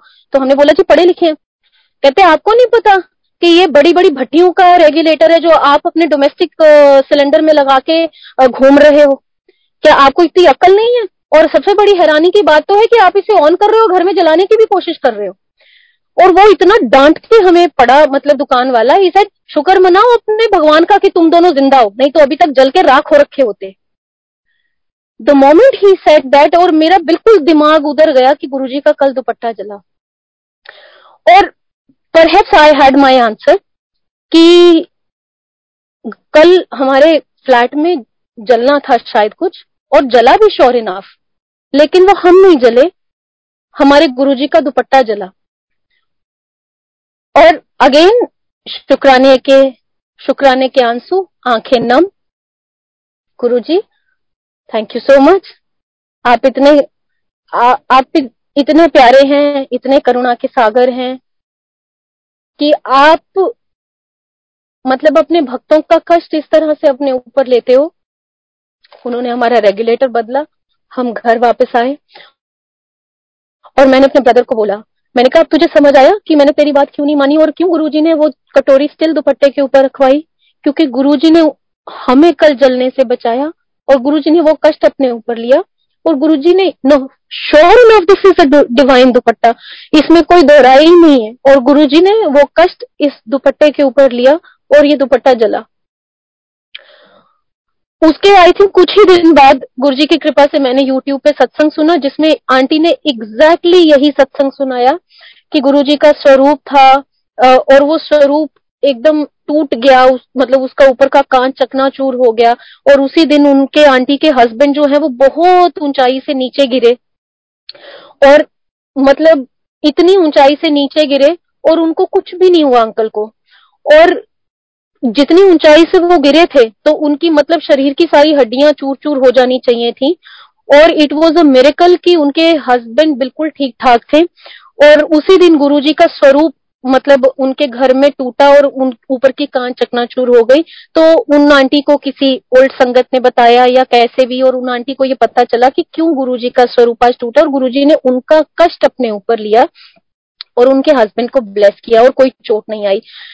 तो अगेन मतलब वो अफर्मेशन कहते ना, जो चीज़ गुरुजी ने आपको समझाई, और गुरुजी उसके ऊपर स्टैंप भी दोबारा अच्छे से लगाते हैं, समझा के आपको कि कि ये किया है गुरु ने आपके जीवन में, इस तरह से आपको ब्लेसिंग दी है ताकि आप एक स्टेट ऑफ़ शुक्राने में रहो हमेशा। शुक्रगुजार रहो गुरुजी महाराज के। तो ये मतलब ये गुरुजी के उस दुपट्टे का एक बहुत वो आज भी दुपट्टा जला हुआ है, उसके अंदर उतना ही कटोरी जितना होल हो रखा है, और वो एज इट इज़ लिपटा हुआ है शिवपुराण को। And that dupatta is the blessing of my Guru ji और उसका जलना is also blessing of my Guru ji हालाँकि बहुत से लोग बोलते हैं अपना अपना बिलीफ है, सही होंगे। महाराज जी, जैसी किसी के मन में भाव या सोच डालते हैं कि कोई चीज़ खंडित हो जाए तो उसे रखो मत। या मेरे मेरे मेरे फैमिली मेंबर्स ने भी बोला कि दुपट्टा जल गया है, खंडित हो गया है इसको हटा दो शिव पुराण से। लेकिन मेरे मन का ये भाव था कि ये दुपट्टा हमेशा ऐसे ही शिव पुराण पे रहेगा और जला हुआ ऐसे ही रहेगा, क्योंकि ये मुझे हमेशा रिमाइंड करवाएगा कि मेरे गुरुजी ने कितनी बड़ी दात हमें बख्शी कितना बड़ा कष्ट हमारा अपने ऊपर लिया ताकि मुझे हमेशा ये याद रहे कि हमें शुक्रगुजार रहना है अपने मालिक का। बहुत बहुत शुक्रगुजार रहना है अपने मालिक का। तो this was related to that Shiv Puran उसके बाद मतलब एक सेकेंड वाहेगुरु जी। उसके बाद मतलब let me see if I have time yes I have little time उसके बाद, जो जर्नी शुरू हुई, गुरुजी ने आपको एक बहुत बड़ी दलदल से निकाला। गुरुजी ने आपको दंगल सौ को आपकी चालीसा बना के आपको उतनी स्ट्रेंथ दी ताकि आप अपने केसेस को फ़ाइल कर सको लॉयर हायर कर सको और वो सारा अपना काम स्ट्रीमलाइन कर सको। जो इनिशियल स्टेप्स होते हैं और वो सब करना है, वो सब हो गया। उसके बाद मतलब आई थिंक ये समय आया जब गुरुजी को अपने बच्चे पे काम करना था, गुरुजी को अपने भक्त पे काम करना था। तो वो वो काम गुरुजी ने शब्द वाणी के थ्रू अपना जारी रखा। अमृत वेला एडिसन मंदिर से जो प्लेलिस्ट चलती थी डेली सुननी ही है, सुननी ही है, सुननी ही है। ऐसा हो नहीं सकता कि वो स्किप हो जाए। सुबह उठते ही यूट्यूब पे सत्संग चालू होगा। सत्संग सुनना है, घर के सारे काम करते वक्त खाना बना रहे, बर्तन धुल रहे हैं फुल वॉल्यूम पे सत्संग चलेगा। सत्संग सुनना है गुरु जी को और जानना है, समझना है कि हमारे गुरु जी कैसे कैसे कल्याण किए गुरु जी के सबसे, और इस तरीके से आपका बिलीफ भी सीमेंट होता है अपने गुरु के प्रति। तो सबसे पहला जो शब्द वाणी के ज़रिए गुरु जी ने मुझे, मेरे जीवन में लेसन दिया, वो था कि नेवर जज एनी बडी ये मेरी लाइफ का ये सबसे पहला लेसन है, जो गुरुजी ने जिस तरीके से मुझे समझाना शुरू किया और संवारना शुरू किया। तो गुरुजी ने समझाया कि आपको कभी भी किसी को जज नहीं करना है। जब आप किसी के प्रति ओपिनियन पास करते हो, किसी को जज करते हो तो आपको नहीं पता सामने वाला किन हालातों में वो काम कर रहा है, जो भी काम कर रहा है, जिसके लिए आप उसको जज कर रहे हो। और आपको ये भी नहीं पता कि आप भी कुछ ही क्षण में शायद उस परिस्थिति में आ जाओगे और आप भी एग्जैक्टली exactly वही काम कर रहे होंगे, जिसके लिए आप अभी सामने वाले को जज कर रहे हो। तो गुरुजी ने शब्द वाणी में जो पहला पाठ मतलब पढ़ाना मुझे शुरू किया वो था जपजी साहब का पाठ, जो कि मतलब मतलब till the thirty three years of age of my life मुझे जप जी नाम का कोई लफ्ज है या जप जी साहब नाम का कोई पाठ है, मुझे नहीं मालूम था। एक टिपिकल हिंदू फैमिली से मैं बिलोंग करती हूँ, जिसमें हरे कृष्णा, हरे राम, श्री राम, राधे राधे हरे कृष्णा, जय माता दी। इन चीज़ों से अलावा हमने कभी भी भगवान को और किसी रूप में जाना नहीं। कभी हम गुरुद्वारे नहीं गए, कभी हमारे मुख से सतनाम वाहे गुरु नहीं निकला, कभी धन धन गुरु नानक देव नहीं निकला। लेकिन जब गुरुजी ने आपको खुद से जोड़ना है और वाणी के ज़रिए आपका कल्याण करना है, आपका बर्तन साफ़ करना है तो गुरुजी के अपने ज़रिए हैं। गुरुजी ने कैसे वो आपसे पाठ करवा देना, करवाना शुरू करना, आपको खुद भी नहीं पता चलेगा। सडनली मेरे फ़ोन में एक ऑडियो एक ऑडियो फ़ाइल आती है किसी संगत से। मुझे ये भी नहीं मालूम कौन संगत है। एक ग्रुप में नंबर एडेड था, पर गुरुजी ने जो जो आप तक पहुंचाना है, पहुँचा देना है। मेरे फ़ोन में एक ऑडियो फ़ाइल आती है और मैं उसको प्ले करती हूँ और उसमें ये एक पाठ शुरू हो जाता है। एक ओंकार सतनाम मैं सुनती हूँ। मुझे शब्द वाणी गुरु जी की कृपा से बहुत रुचि आने लग गई थी शब्द वाणी में। तो उसमें ये जपजी साहब, ये पाठ जपजी साहब का चल रहा था जो कि मुझे नहीं मालूम था कि ये जपजी साहब का पार्ट है बट पार्ट चल रहा है, मैं सुन रही हूँ, मुझे अच्छा लग रहा है। और उसमें ये पौड़ी चल रही है कि हुक्मी होवन कार, हुक्म ना कहे जाए। आए हुक्मी होवन जी हुक्म मिले वडियाई हुक्म उत्तम नीच हुक्म लिख दुख सुख पाइए। इतना हुक्मी बख्शीश हुक्मी सदा पवाइए। हुक्मे अंदर सबको बाहर हुक्म ना कोए। नानक हुक्मे जे बुझे तो में कहे ना कोई ये मैं सारा सुन रही हूँ, मुझे बड़ा अच्छा लगा, लेकिन मुझे मालूम नहीं था कि ये क्या चल रहा है। सुनना वेरी गुड और फिर मुझे लगा कि हर दिन प्ले कर लिया करेंगे, ये तो बड़ा अच्छा है। जो भी है, मे भी गुरु जी चाहते हैं, मैं सुनू। मैं सुनती रही आई थिंक मैं एक दो महीने उसको सुनती रही विदाउट नोइंग कि ये जपजी साहब का पाठ है। एक दिन गुरुजी ने ऐसी मन में भाव डाला कि मैं ये सुनती तो हूँ, पर मुझे मालूम ही नहीं ये है क्या या इसका मतलब क्या है। तो मैंने गूगल पे मतलब मुझे जो कुछ वर्ड्स उस पाठ के समझ आते थे, वो मैंने गूगल पे रैंडमली सर्च में डाले हुक्म, हुक्मी होवनाकार। यही मुझे लाइन समझ आती थी कि हुक्मी होवनाकार। तो मैंने गूगल पे डाला कि व्हाट इज़ हुक्मी होवनाकार करके समथिंग मैंने रैंडमली गूगल पे डाला एंड देन उस पूरी सर्च में से पता चला कि जपजी साहब का पाठ कोई होता है और उसमें ये लाइनें होती हैं तो मुझे लगा अच्छा तो ये जपजी साहब का पाठ है। फिर सडनली गुरु जी ने मन में भाव डाले कि इस पाठ का मतलब क्या है, मुझे तो मालूम नहीं, मैं बोलती तो रोज हूँ गुरु जी के आगे बैठ के बट मैं कह क्या रही हूँ गुरु जी को, मुझे यही नहीं मालूम। तो गुरु जी को जब जो करना है मतलब वो आपके आसपास कोई नहीं होगा आप शायद किसी संगत के आंटी, अंकल से बात भी नहीं कर रहे, लेकिन जो गुरु जी ने आपको समझाना है, जो आपसे करवाना है, वो वो आपसे करवा लेंगे। वो वो जानते हैं कि वो कैसे करवाएँगे। वो आपके मन में ही वो भाव डालते जाएँगे। मैं जबरी साहब के, मैंने लिखा कि what is the meaning of Japji Sahib पाठ? विद गुरु जी ग्रेस एक बहुत ही प्यारा ऑडियो फ़ाइल में सॉरी यूट्यूब पे एक ऑडियो फ़ाइल मेरे सामने आया, जिसमें बहुत ही ब्यूटीफुल जपजी साहब के पाठ के ट्रांसलेशन हर हर लाइन की ट्रांसलेशन इंग्लिश में थी। जब मैंने वो पढ़ना शुरू किया एंड मेरे like I had goosebumps मेरे रोंगटे खड़े हो गए और आँखों से अश्रु बहने लग गई तो ये तो बहुत ब्यूटीफुल पार्ट है, ये तो बहुत ही ब्यूटीफुल प्रभु की उस्तत है इसमें। और मुझे तो मालूम ही नहीं था मैं इतने महीने बिना जाने ही करती रही इसको कि ये कौन सा पाठ है या इसका क्या मतलब है। इतना गुरु जी की कृपा से गुरु जी ने जपजी साहब के पाठ के मीनिंग में डाला और मैंने वो सारे पाठ के मीनिंग समझे। बहुत ही प्यार से गुरु जी ने समझाए और वो कहते ना कि जब गुरु की कृपा होती है तो बाणी आपकी रूह पे चोट करती है, आपकी रूह पे असर करती है। गुरु जी की बहुत अपार कृपा थी कि वो मतलब मुझे ऐसा महसूस हुआ कि वो बाणी ने मेरी रूह पे चोट करी। मतलब वो जपजी साहब के पाठ, अदरवाइज़ ऐसा क्या ऐसा क्या हो रहा था कि मतलब मतलब मैं तो अकेले हूँ, ना मैं किसी को जानती हूँ, ना मैं किसी सत्संग में जानती, जाती हूँ, ना मेरे पास कोई गुरु जी का स्वरूप है।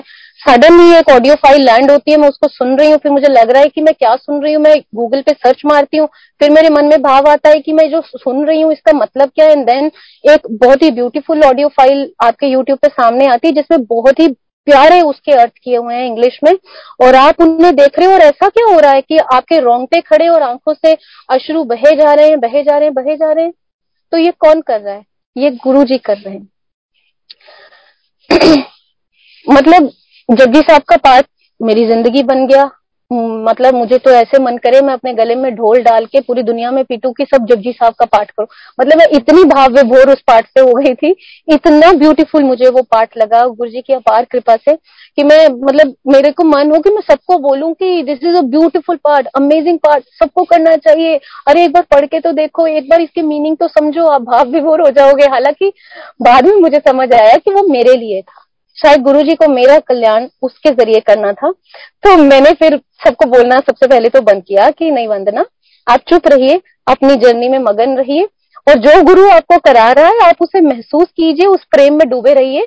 बट ऐसे सबको फोर्स मत कीजिए कि ये पाठ करो, वो पाठ करो and I stop doing that thing कि जो जिसके लिए बेहतर होगा गुरु जी उन तक पहुंचाएँगे वो सारी चीज़ें। आपको टेंशन लेने की ज़रूरत नहीं है। आप अपने और गुरु जी पे फोकस करो। बाकियों से गुरु जी सब संगत के साथ उनका एक इंडिविजुअल कनेक्शन है, वो सब पे फोकस कर रहे हैं।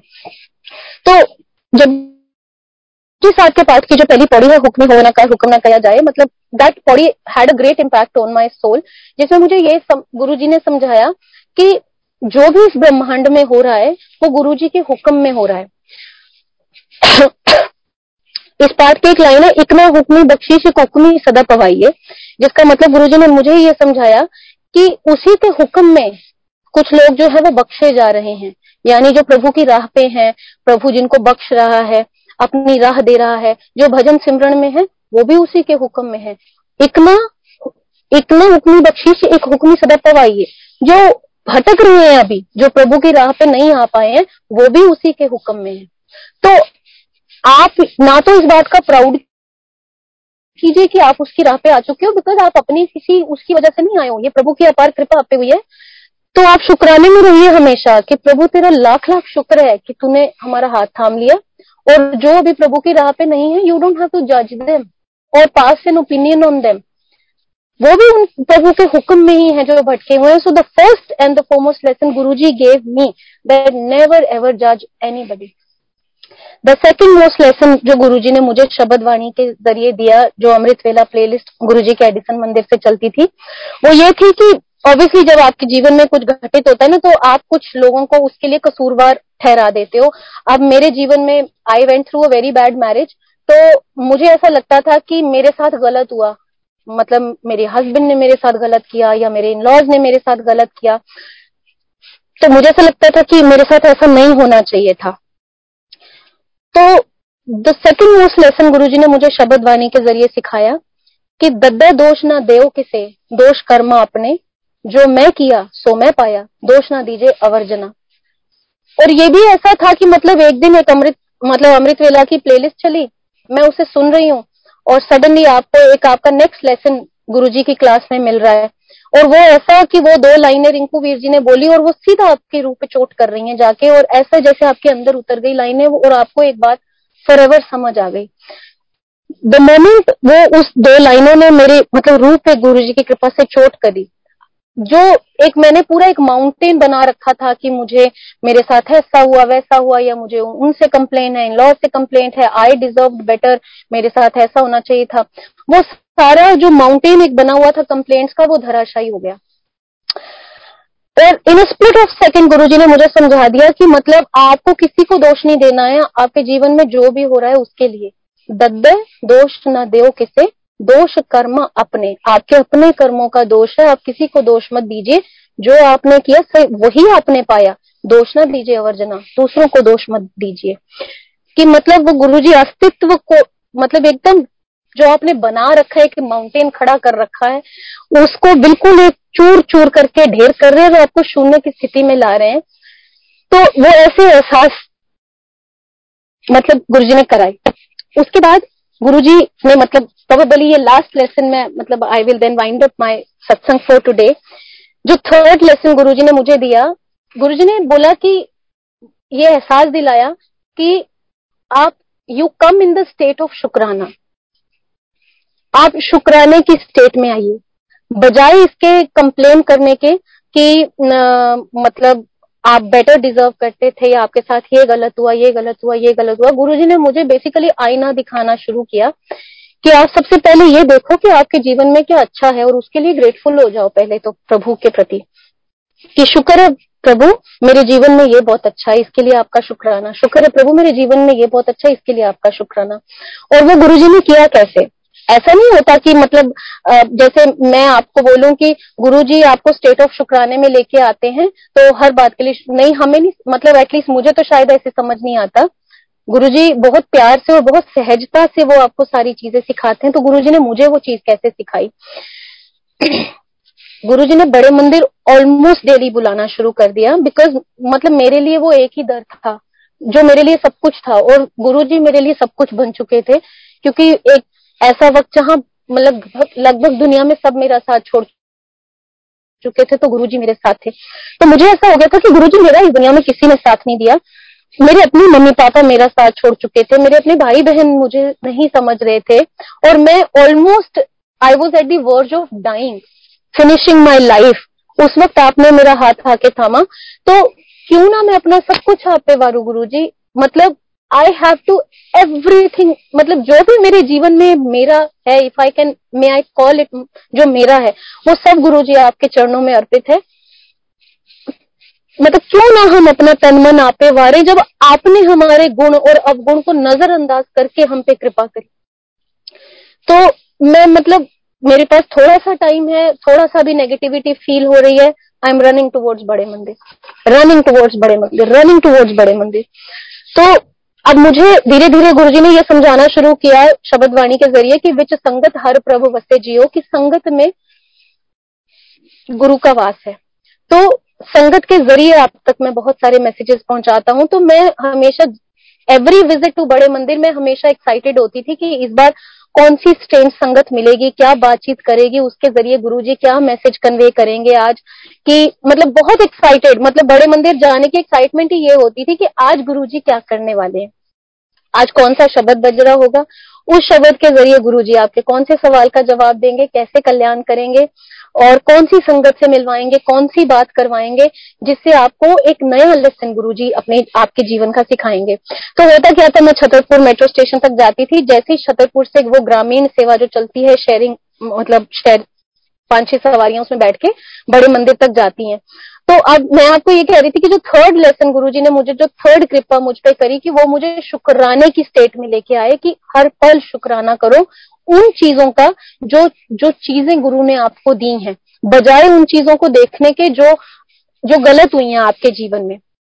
तो तो मैं जाती तो इस मूड में थी क्योंकि ऑब्वियसली मैं मतलब कष्ट में तो थी नई नई सेपरेशन हुई थी सात साल वो सब झेला हुआ था। तो मैं जब भरी हुई होती थी तो मेरा मन होता था कि आज बड़े मंदिर जाना है। हॉल के अंदर एक कोने में जगह मिल जाएगी। उस कोने में बैठ के फूट फूट के रोना है और पूरा मन हल्का करके आना है अपना। तो मैं और मैं कहीं ना कहीं एक सेल्फ पिटी की स्टेट में आ रही थी जो मुझे बाद में रियलाइज़ हुआ। बट गुरुजी तो सब जानते थे कि बच्चा किस स्टेज में स्लिप हो रहा है। और गुरुजी को उस उस उस, उस सिचुएशन पे काम करना था। तो मैं समवेयर आई न्यू कि मैं सेल्फ पिटी में जा रही थी कि मेरे साथ बहुत गलत हुआ मैं बेचारी मैं अबला कि मतलब मैं तो बहुत ही अबला मेरे साथ बहुत गलत हुआ सात साल और इतनी यंग एज में मैंने इतना कुछ देख लिया ये वो। ऐसी स्टेट में मैं जा रही थी which is called self pity state तो गुरुजी ने क्या किया? To every visit that I will pay to Bade Mandir मुझे ग्रामीण सेवा में या शेयरिंग ऑटो में कोई एक आ, संगत आंटी मिलेंगी जो जिनसे हाय हेलो होगी, जय गुरु जी आप गुरु जी से कब से जुड़े? थोड़ा बहुत हमारी चिटचैट होगी, एक्सचेंज होगी बातें, और यूजुअली संगत पूछ ही लेती है कि आपकी फैमिली में कौन है, कहाँ रहते हो, या आपके हस्बैंड क्या करते हैं। तो जैसे ही कोई फैमिली के बारे में पूछता था तो मेरे पास तो एक बहुत ही प्यारा सत्संग होता था कि Guru ji has bless me with this separation ये चीज़ नामुमकिन थी, पर गुरु जी ने मुमकिन करके दिखाई and Guru ji has bless me with separation तो अब होता क्या था कि जब मतलब वो पूछते थे आपकी फैमिली में कौन है तो मैं बता देती थी कि ऐसे ऐसे मैं तो जी I am like a single person तो सामने वाली जो संगत आंटी जिनसे मेरी बात हो रही होती थी, वो भी यही बोलती थी कि जी, मेरा भी अभी रिसेंटली सेपरेशन हुई है या कुछ तो मैं हैरान हो जाती थी, गुरुजी, आज आपने बिल्कुल वैसी संगत से मिलवाया जिस स्टेट से मैं मतलब जिस दौर से मैं गुजर रही हूँ। तो हुआ क्या कि उन संगत ने मेरे से पूछा कि जो पहली लेडी आंटी जिनसे संगत आंटी से मुझे गुरुजी ने मिलवाया it was all Guru plan उन्होंने मुझे बोला कि आप do you have a child तो मैंने बोला कि जी, गुरुजी की अपार कृपा से मेरे पास एक बहुत ही ब्यूटीफुल ब्लेसिंग है गुरुजी की। I am I am a blessed mother of a beautiful child he seven year old तो उन्होंने मुझे बोला कि, आंटी, आप बहुत लकी हैं। तो मैंने ऐसे मतलब मुझे समझ नहीं आया। तो मैंने कहा, जी, कैसे मतलब आपने ये बात क्यों बोली? तो उन्होंने मुझे बोला कि, आंटी, आप बहुत लकी हैं। आपके पास एक प्यारा सा बच्चा है। At least you have a hope in your life अगर कुछ और महाराज की कृपा से नहीं भी आपकी लाइफ में आगे होना हुआ you are still young but you can live your life with a child and उनकी आँखें नम हो गई और वो रोने लग गई एंड देन शी सेड कि आई डोंट मेरे पास तो बच्चा भी नहीं है। कि ना तो मेरे पास बच्चा है और uh, मेरी शादी भी नहीं चल पाई। तो सडनली मैं जो, जो मैं ये सोच के गई थी कि मैं तो बड़े मंदिर का एक हॉल में कोना पकड़ के रोऊँगी कि मेरे साथ देखो क्या हो गया। मैं तो बहुत दुखी हूँ जब सात साल मैंने बहुत दुख झेले। सडनली मैं मतलब लिटरली मुझे लगा कि ये तो मुझसे भी ज़्यादा दुखी है। और मैं तो वाकई में बहुत ही एक बेटर सिचुएशन में हूँ।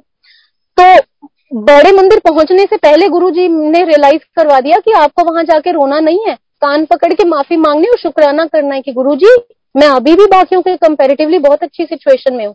एंड श्योर ना वही हुआ। मैं अंदर जा रही हूँ, रोने की बजाय मैंने तो कान पकड़ लिया गुरु जी की गद्दी के आगे। Guru ji I am really sorry आज मैं एक संगत आंटी से मिली। उनके साथ अगर मैं अपनी लाइफ कंपेयर करूँ तो मैं तो स्टिल बहुत बेटर सिचुएशन में हूँ। चलो, अगले विज़िट में मैं फिर बड़े मंदिर जाती हूँ और फिर से ग्रामीण सेवा में बैठती हूँ तो मुझे फिर अगेन एक आंटी संगत की मिलती है। थोड़ी सी बातें होती हैं। और वो अपने बारे में बताती हैं कि मैं तो मतलब डिवोर्स हूँ। और मैं हैरान कि गुरु जी क्या पर्पसली मुझे मिला ही ऐसे लोगों से रहे हो जो इधर सेपरेटेड है डिवोर्स है या वट तो उन्होंने मुझसे पूछा कि, आंटी, आप जॉब करती हैं? तो मैंने कहा हाँ जी, गुरुजी की बहुत कृपा है, मैं जॉब करती हूँ। कहाँ जॉब करती जी बैंक में जॉब करती हूँ। आपकी सैलरी इतनी तो होगी? मैंने बोला हाँ जी गुरु जी की कृपा से एक्स अमाउंट ऑफ़ सैलरी मेरी है। तो वो मुझे कहती है, आंटी, आप बहुत लकी हैं। I I really swear this was her line aunty आप बहुत लकी हैं तो मुझे लाइक समझ नहीं आया, मैंने कहा मतलब कैसे आप, क्यों बोल रही हैं बात? तो उन्होंने बोला कि, आंटी, आप बहुत लकी हैं, आप चलो, आपकी सेपरेशन हो गई, लेकिन आप पढ़ी लिखी हैं, आपने एमबीए किया है, और आपके पास एक अच्छी नौकरी है, आप कम से कम अपनी फैमिली पे तो निर्भर नहीं है। आप लुक एट मी मैं ज़्यादा पढ़ लिख नहीं पाई क्योंकि हमारी फैमिली की सिचुएशन कुछ ऐसी थी कि मैंने सिर्फ़ ट्वेल्थ किया है। और क्योंकि मैं कम पढ़ी लिखी हूँ तो मुझे अच्छी नौकरी भी नहीं मिल पा रही है। तो मतलब मैं अपने पेरेंट्स के साथ रहती हूँ और मैं पूरी तरह से उन पर डिपेंडेंट हूँ। और मैं फिर ब्लैंक कि मतलब सॉरी गुरुजी। मतलब मेरे दिल से लगातार ये बोलना शुरू हो गया कि सॉरी गुरुजी और मैं बड़े मंदिर जाती, कान पकड़ती गुरु जी को सॉरी बोलती और मैं बोल के आती कि, गुरुजी, मैं स्टिल बहुतों से बहुत बेटर सिचुएशन में हूँ। आज मैं एक आंटी से मिली, जो पढ़ी लिखी भी कम है और जिनके पास जॉब भी अच्छी नहीं है और वो पूरी तरह से अपनी फैमिली पे डिपेंडेंट है। और हुआ क्या कि बजाय अपने दुखड़े बड़े मंदिर के हॉल में बैठ के रोने के I started praying for those aunties मैं कहा गुरु जी मैं तो बहुत अच्छी सिचुएशन में हूँ। आपका बहुत बहुत शुक्राना, आपकी बहुत कृपा है। प्लीज़ उन आंटी को ब्लेस कीजिए, उनको अच्छी नौकरी दिलवा दीजिए। मेरे कहने की ज़रूरत भी नहीं आप अपने भक्तों का ध्यान रखते हो, आप रखोगे भी। But please bless that aunty अगले विज़िट में मैं एक आंटी से मिलती हूँ। और अगेन मतलब और एट स्ट्रेच हो रहा है ऐसा नहीं हो रहा कि पाँच दिन बाद वो आंटी मिली। पहले विज़िट में एक आंटी मिली, दूसरे विज़िट में आंटी मिली। तीसरे विज़िट में भी ग्रामीण सेवा में एक आंटी मिलती हैं, जिनसे बातचीत होती है, जय गुरु जी जय गुरु जी आंटी आप कहाँ से हैं, आप कहाँ से कब कब बड़े मंदिर आती हैं, कैसे गुरु जी से जुड़ी एंड ऑल ऑफ़ दैट तो मैंने कहा, आप कैसे गुरु जी से जुड़ी? तो उन्होंने बताया कि पहले उनकी फ़र्स्ट मैरिज हुई, उनके हस्बैंड पास अवे हो गए, यानी गुजर गए, फिर उनकी दूसरी शादी हुई। और उनके जो सेकंड हस्बैंड थे, वो भी गुजर गए। और उनके टोटल चार बच्चे हैं और उनकी उम्र उम्र है हार्डली बत्तीस या तैतीस साल। And I was like shock मतलब लिटरली मैं शॉक में थी। और मैंने कहा आंटी आप जॉब करती हैं कि नहीं? मैं जॉब नहीं करती क्योंकि मैं कम पढ़ी लिखी हूँ।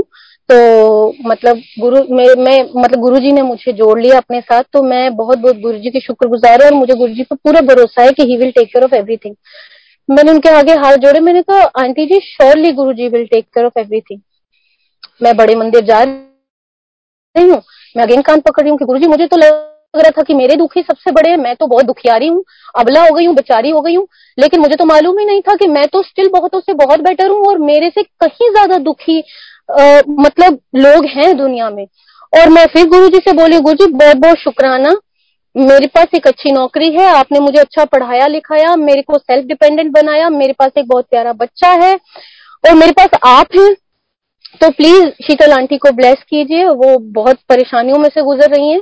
तो गुरु जी ने मतलब कहने का मेरा ये भाव है, और फिर चौथे विज़िट में गुरु जी ने मुझे एक अंकल से मिलवाया, जो मतलब जा रहे थे घर, और उन्होंने बोला, आंटी, आपको कहीं ड्रॉप करना है? तो मैंने बोला, जी, छतरपुर जाना है। तो उन्होंने मुझे, छतरपुर तक ड्रॉप किया, और उन्होंने बोला कि, आंटी, अपना सत्संग सुनाइए कोई, महाराज की क्या महिमा, कैसे आप जुड़े?